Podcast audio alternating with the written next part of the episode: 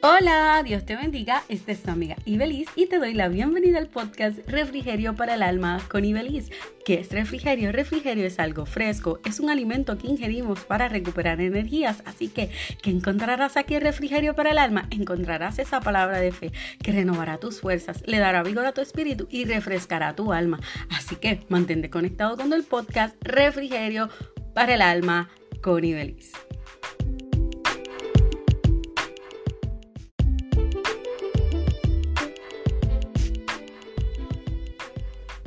Quiero darte la bienvenida aquí al podcast. Si esta es la primera vez que nos escuchas, bienvenido. Te invito a que pases por los episodios anteriores y si eres de los que has estado ahí conectados con el podcast, gracias. Sé que llevo un tiempito sin subirle un episodio de podcast, pero créeme que venimos con una palabra que refrescará tu alma. Siempre llega en el momento preciso.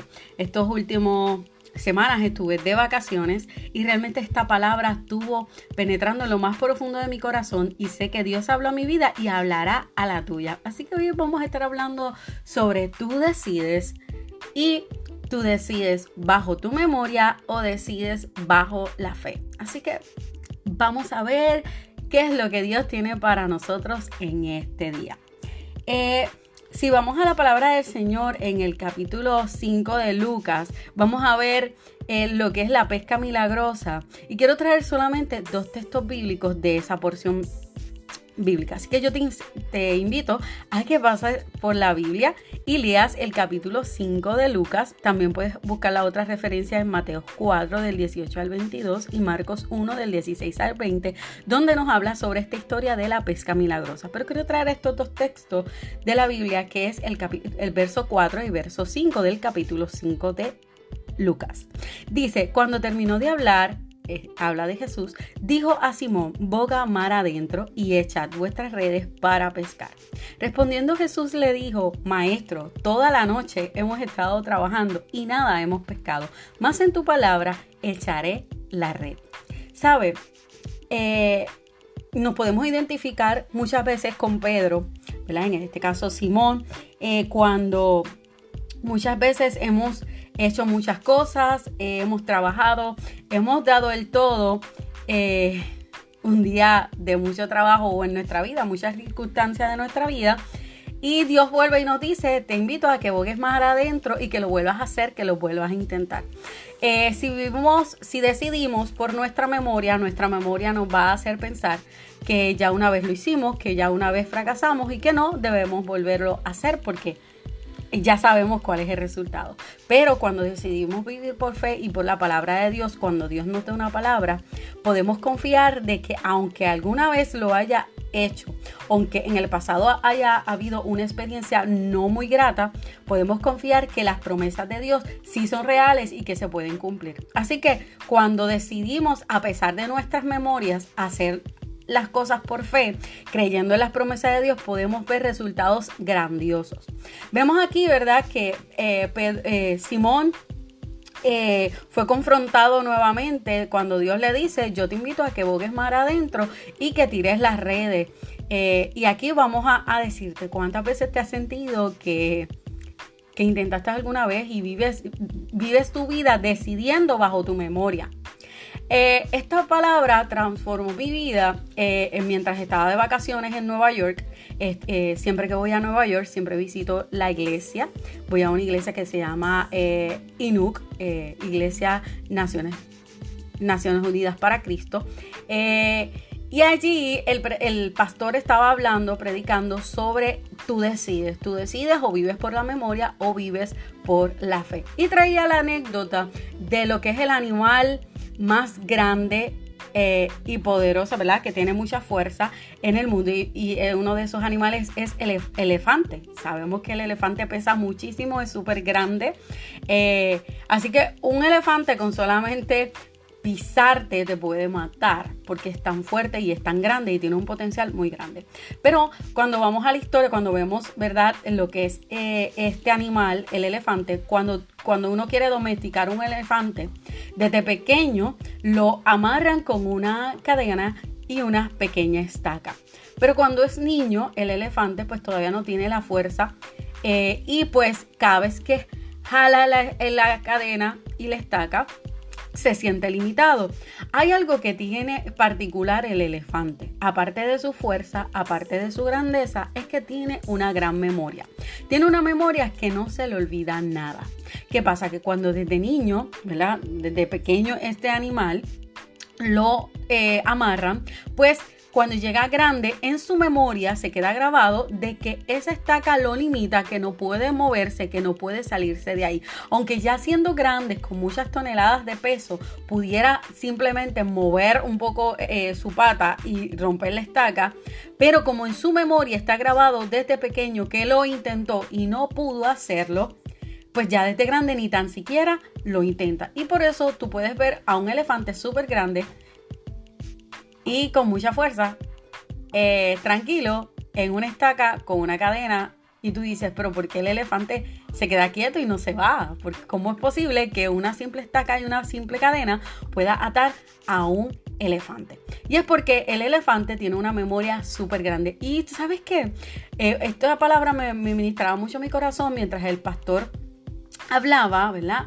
Eh, en la predicación y es que cuántas veces tenemos tanto potencial, tenemos tantos talentos que Dios puso en nuestra vida, pero nuestra memoria nos hace recordar nuestros fracasos o esta memoria nos hace pensar en las cosas negativas que nos surgieron y una simple cadena pequeña o una simple estaca nos pone límites para que nosotros no hagamos lo que tenemos el potencial para hacer.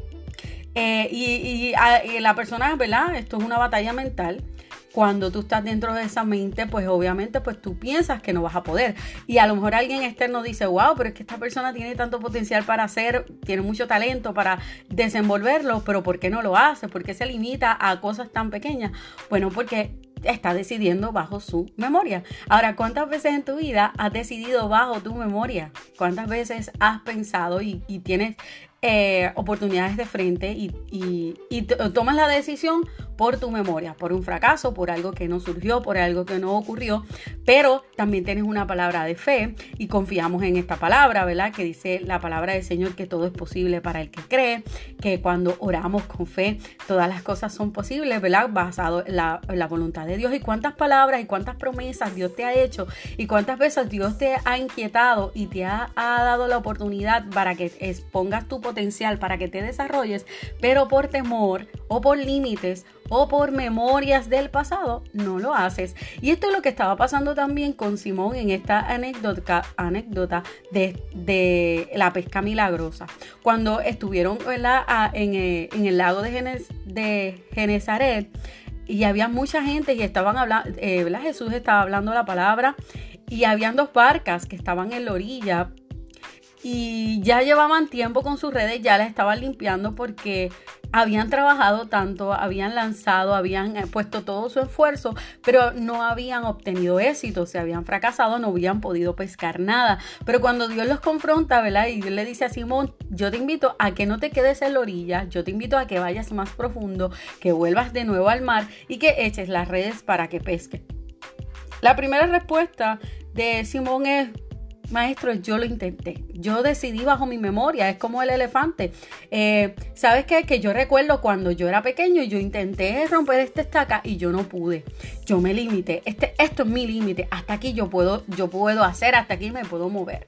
Pero cuando somos confrontados por Dios que te dice, eh, Sí, pero yo no te estoy preguntando cuál fue el resultado de tu propio esfuerzo o de tu pasado. Yo te estoy hablando de mis planes y de lo que tengo contigo somos capaces de decidir bajo la fe o nos vamos a quedar limitados a las memorias, a ese recuerdo del pasado o de ese fracaso o de la manera en que lo hiciste y no tuvo éxito. Así que yo te quiero invitar en este momento a que pienses por la fe.